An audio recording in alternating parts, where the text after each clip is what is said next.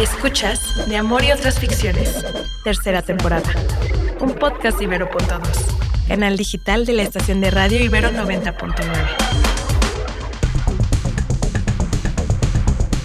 De Amor y otras ficciones es un proyecto del programa de género e inclusión Ibero, en conjunto con Ibero.2.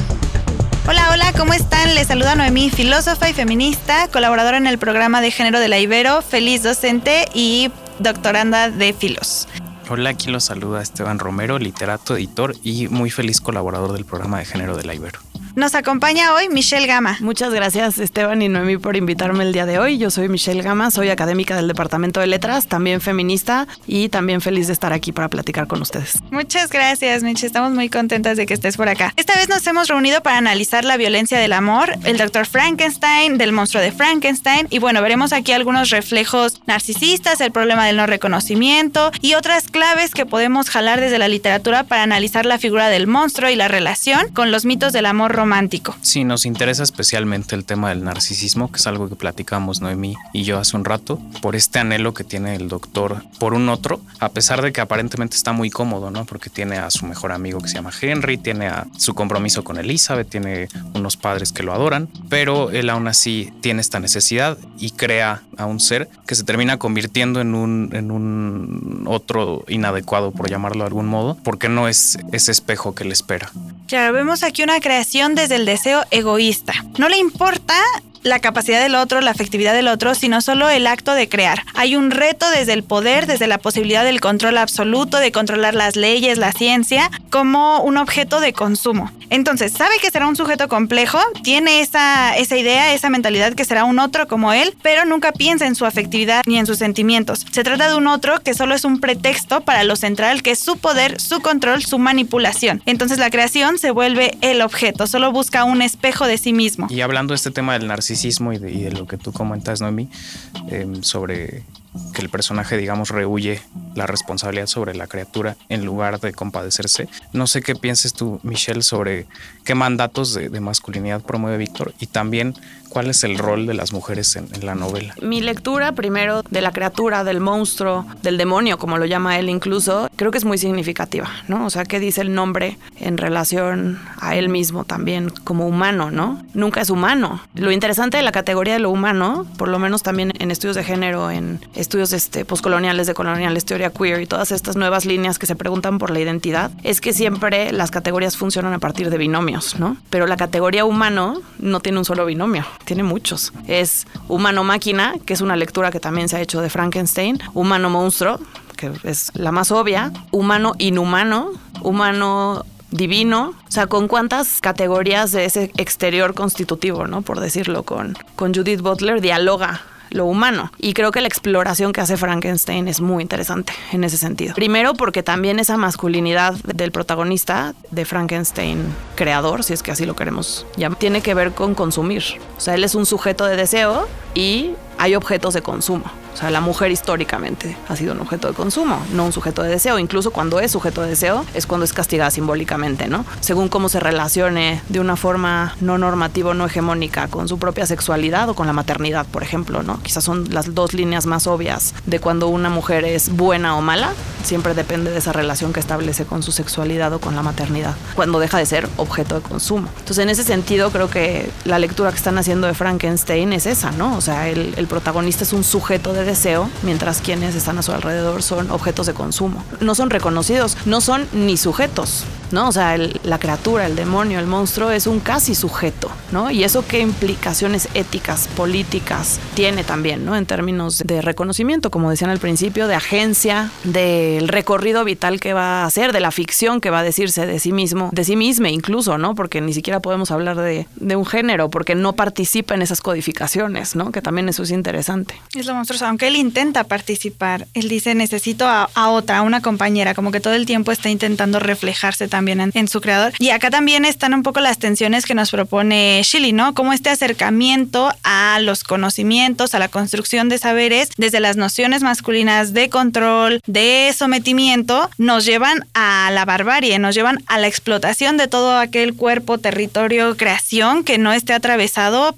por el interés, ¿no? Por el objeto. Aquí también pienso un poco en otro mandato a propósito de Elizabeth, de la prometida, de, bueno, como de la, la prima no prima, que luego es la prometida. Cuando muere la madre, la su tía, cito, se esforzó en consolarnos a todos, olvidó incluso su propio dolor en el esfuerzo de hacérnoslo olvidar a nosotros. Entonces se trata también de estos mandatos de nuevo de las mujeres de ser el centro del cuidado, de ser las cuidadoras especiales. Lo vemos en Elizabeth y también en la demanda que este sujeto, bueno, este no sujeto, esta creación, este monstruo, este demonio, le pide a Víctor. Y aquí hay de nuevo otra tensión con respecto a Víctor que dice, no, él reconoce en cierto punto que tiene un deber con su creación. Y lo dice, no tengo el deber, pero tengo un deber más grande con mi propia especie, no crear a otro ser como este. Entonces aquí vemos de nuevo un rechazo de la diferencia a propósito de lo uno, de lo igual. Vemos esta como esta réplica de los mandatos de masculinidad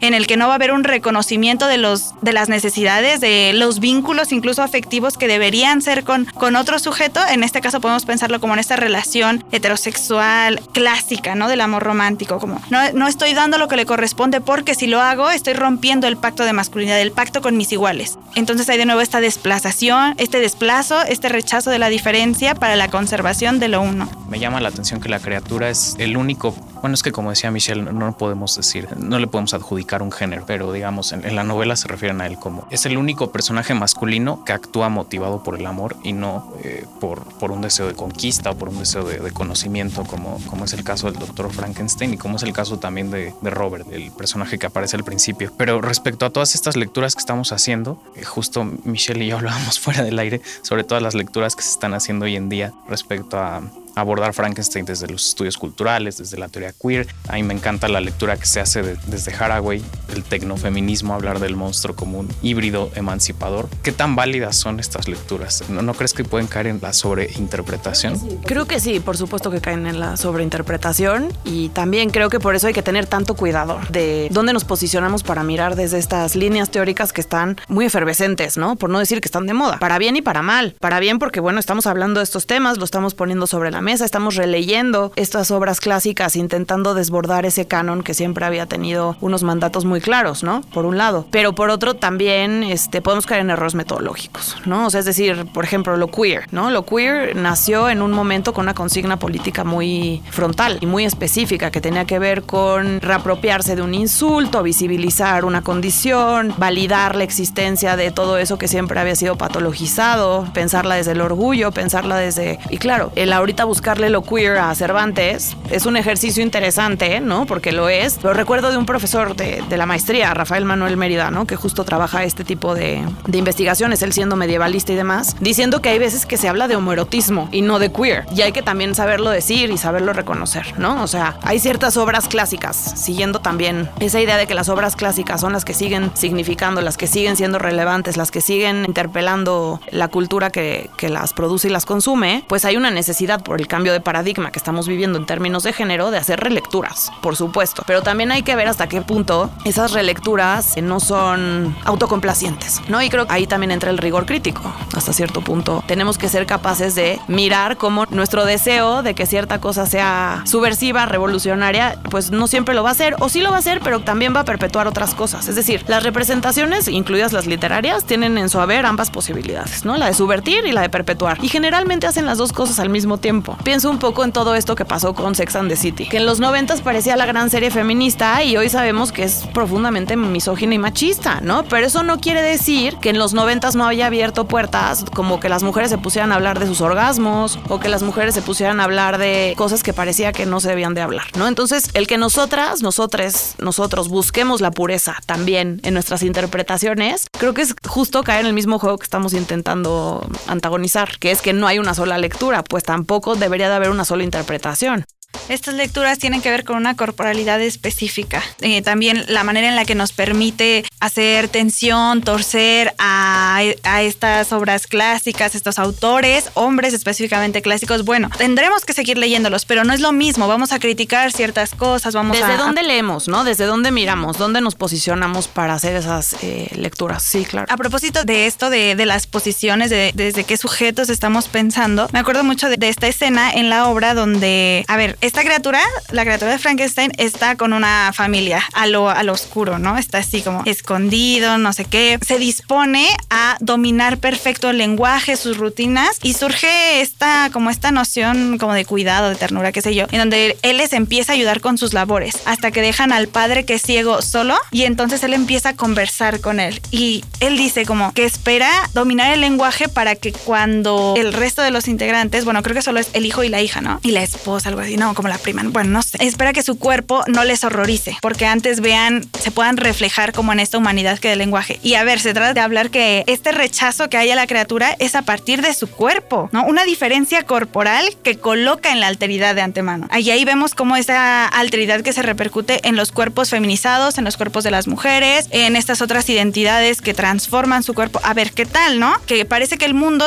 y el lenguaje y el reconocimiento está hecho solo para ciertas corporalidades y a las otras no, a las otras cómo nos puede dejar fuera. Y entonces un cuerpo específico que está reclamando. Me hace recordar una frase de mi queridísima directora de tesis, que especialmente hoy, hoy estoy, he estado pensando mucho en ella y le mando un saludo si es que escucha esto. Tiene una frase magnífica que es algo así como el cuerpo es un texto, el cuerpo se lee. Y ahí, eh, ¿qué lectura de corporal se hace del monstruo? Monstruosa, claro. O sea, no hay lenguaje posible que pueda ser a priori de esa lectura del cuerpo que el resto de los personajes hacen antes de relacionarse con ella. O sea, es decir, primero siempre es la lectura del cuerpo que determina y categoriza y corta posibilidades de relación. Me quedaba pensando en la novela en general. No sé cómo lo veas tú, pero siento que hay como una revalorización de ciertos valores del romanticismo, es decir, esta pasión exaltada, el amor por la naturaleza, etcétera, etcétera, en detrimento de los valores de la ilustración, la desmesura científica, la búsqueda del progreso. Y es una parte que a mí me interesa mucho porque comúnmente se desvalorizan los valores del romanticismo. Y es un debate muy vigente, ¿no? Justo, este, pues hoy hay hasta disciplinas y líneas académicas, ¿no? Que estudian cuáles deberían de ser los límites de la ciencia y cómo tenemos que recuperar una relación con la naturaleza. O sea, ese es el romanticismo versión 2022. Es súper interesante. Eso por un lado. Y por otro, que también tiene las características de la ciencia ficción, que es una locura. Este, pensar que se inaugura la ciencia ficción quizás con esta representación literaria, que también cumple con otro de los parámetros de la ciencia ficción, que es, como dice una querida académica también, Teresa López Pelliza, que la ciencia ficción no es sobre el futuro, es sobre el presente, ¿no? Entonces aquí el debate es que, cuáles eran los límites que Frankenstein rompe y qué sucedería si continuamos con esas figuraciones, que las representaciones literarias parecen siempre anticiparse, ¿no? Pienso en la clonación, pienso en los vientres de alquiler, ¿no? Que en su momento también causaron muchísimos debates científicos. Pienso también en esto de vaciar la conciencia a una máquina, ¿no? Que es algo que ya se puede hacer. O sea, ¿cuántos Frankensteins no hay en metáforas de ciencia ficción contemporánea, ¿no? Sí, ¿no? Y lo recuperaba por esto que hablaban del cuerpo, sobre todo la frase que nos decías del cuerpo es un texto,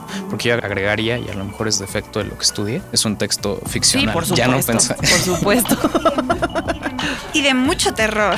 El terror de, de la persecución y también del narcisismo, todo estos estas emociones, porque vaya a ver, nos podemos reconocer también en la alteridad y muchas veces con Víctor. Pero ¿cuántas veces hemos caído en estas lógicas de la no responsabilidad con respecto a los otros, a las otras? Y a, a propósito de esta revalorización, pienso también mucho en una agencia prohibida. Parece que retrata Shelley también aquí una agencia prohibida cuando dice que este monstruo le está reclamando ese afecto, como ese amor, pero ah, solo recibe desprecio, ¿no? Me detestas tú, me detestan los tuyos. Y cito, tu arte te ligó con lazos que solo disolverá la desaparición de uno de los dos. A ver, entonces está como este reclamo y esta agencia desde lo violento, esta pasión que nos lleva a la barbarie. Un monstruo que era servicial, una criatura que se conmovía por la ternura que ayudó a esta familia. Bueno, cómo es esta herida del amor nos lleva de nuevo a estas lógicas de reproducción de la violencia, de desato contra los otros, contra las otras. Una vez más recuperaba lo del cuerpo, por lo que hablábamos también sobre los estudios que es posible hacer hoy, ¿no? Y que es posible pensar al cuerpo no desde los lugares tradicionales de la biología o de las ciencias. Por favor, dejemos de pensar el cuerpo desde ahí, por favor, por favor. Cultural y, construido. Lo, lo que es interesante también creo de los cruces, ¿no? Entre la ciencia ficción y los feminismos es que nos ofrecen justamente desde esas ficciones deliberadas, ¿no? De las que hablaba Esteban hace un momento. O sea, si asumimos que somos ficciones, pues el margen de juego se abre, por supuesto. Pero creo que también es muy duro desde los giros, ¿no? Este, y los cambios de paradigmas y demás, asumir que nada es estable, ¿no? Y asumir que no hay nada verdadero ni en nuestros genitales, ni en nuestro color de piel, o sea, no hay ninguna certeza, ¿no? Todo es la, construcción lingüística y narrativa ficcional desde un relato cultural heredado que hacemos de esas interpretaciones corporales y más allá de lo corporal también. O sea, creo, pero también parece desde cientificismo positivista que hay una verdad en nuestro cuerpo, ¿no? O sea, piensen, por ejemplo, en todas estas historias muy al tenor de paralelismo con Frankenstein, con personajes trans, por ejemplo, en donde siempre hay una escena en donde hay que irle a ver los genitales, porque ahí va a haber una verdad, ¿no? O sea, ahí va a estar la certeza que estamos buscando, ¿no? Claro, ¿qué pasa si abandonamos esa certeza? Pues hay mucha inestabilidad, hay una sensación como de miedo, de vacío, de que no hay código. ¿Y dónde me coloco? Ok, pero también al mismo tiempo hay mucha posibilidad de, pensarnos, de crearnos, de no seguir replicando estas codificaciones violentas, como bien decías, Noemí, injustas, y pensar, por decirlo con el Foucault más tardío, en darle más rango a nuestras relaciones. O sea, que no sean tan pocas opciones, como decía él, tan empobrecidas, ¿no? Bueno, pues si nos asumimos como ficciones, la otredad también es una ficción en su construcción injusta, y entonces podemos deshacernos de esas narrativas y pensar en otras que nos ofrezcan otras formas de relación. ¿De qué otras formas se hubieran podido relacionar Víctor y la criatura si no tuvieran que seguir los paradigmas hegemónicos? Y me parece muy importante lo que mencionas del miedo a la incertidumbre de algún modo estas lecturas, caer en estas lecturas absolutistas, de decir, la criatura es un personaje queer en todos sus aspectos, ¿no? O, Frankenstein es una novela feminista así de, de, cabo a rabo, es huir otra vez de esa incertidumbre. Es caer en ese juego que queremos resistir, ¿no? O sea, yo creo que es importante que haya esa polifonía de lecturas, ¿no? Y que todas estén puestas sobre la mesa y que cada una, cada uno, digamos cómo es que lo leemos desde aquí o desde acá, o cómo activamos ciertas categorías, o por qué nos funcionan o por qué no. Este, no nos casemos con nada. Qué aburrido. Aquí saco una anécdota justo de, mis clases con Michelle. Yo alguna vez le hice alguna interpretación de un texto defendiendo justo este personaje es queer de página 1 a página 200. Y ella me decía, bueno, a lo mejor no en todos sus aspectos, o sea, cálmate un poquito. Entonces, no me acuerdo. Fíjate que no me acuerdo, pero sí suena algo que yo diría. Mitch, muchísimas gracias por estar acá, por acompañarnos. No, al contrario, qué alegría que venir aquí a conversar con ustedes. Me da muchísimo gusto y gracias por la invitación. Yo feliz de estar aquí. Muchas gracias. Nos despedimos esta vez invitándoles a estas nuevas lecturas, a ver la potencia en la creación, en la ficción y a realizar otros cruces. Y a que lean Frankenstein a ver qué le encuentran ustedes. Nos despedimos, no sin antes recordarles que pueden entrar a la página www.géneroyjuventud.ibero.mx donde van a encontrar mucha más información sobre los temas que hablamos aquí. Muchas gracias. Escuchaste De Amor y otras ficciones. Tercera temporada disponible en plataformas de audio y en el sitio ibero99.fm. Nos estamos refiriendo justamente a una campaña de desaparición de los rótulos de los puestos de comida, de los puestos callejeros, porque la alcaldesa pues tenía la intención de homologar, de limpiar visualmente a la ciudad, empezando pues por la alcaldía Cuauhtémoc, pero sin querer queriendo, esto se convirtió en una polémica súper candente porque pues los rótulos son eso, patrimonio cultural visual de nuestra ciudad. Del arte al hecho, un programa en el que a partir de una obra de arte analizamos un contexto histórico. Yo soy Valeria Sánchez Michel. Y yo Sara Gabriela Vaz. Y juntas queremos platicarte sobre arte y cultura. Escucha, Historia del Arte, segunda temporada. Un podcast de Ibero.2, canal digital de la estación de radio Ibero 90.9.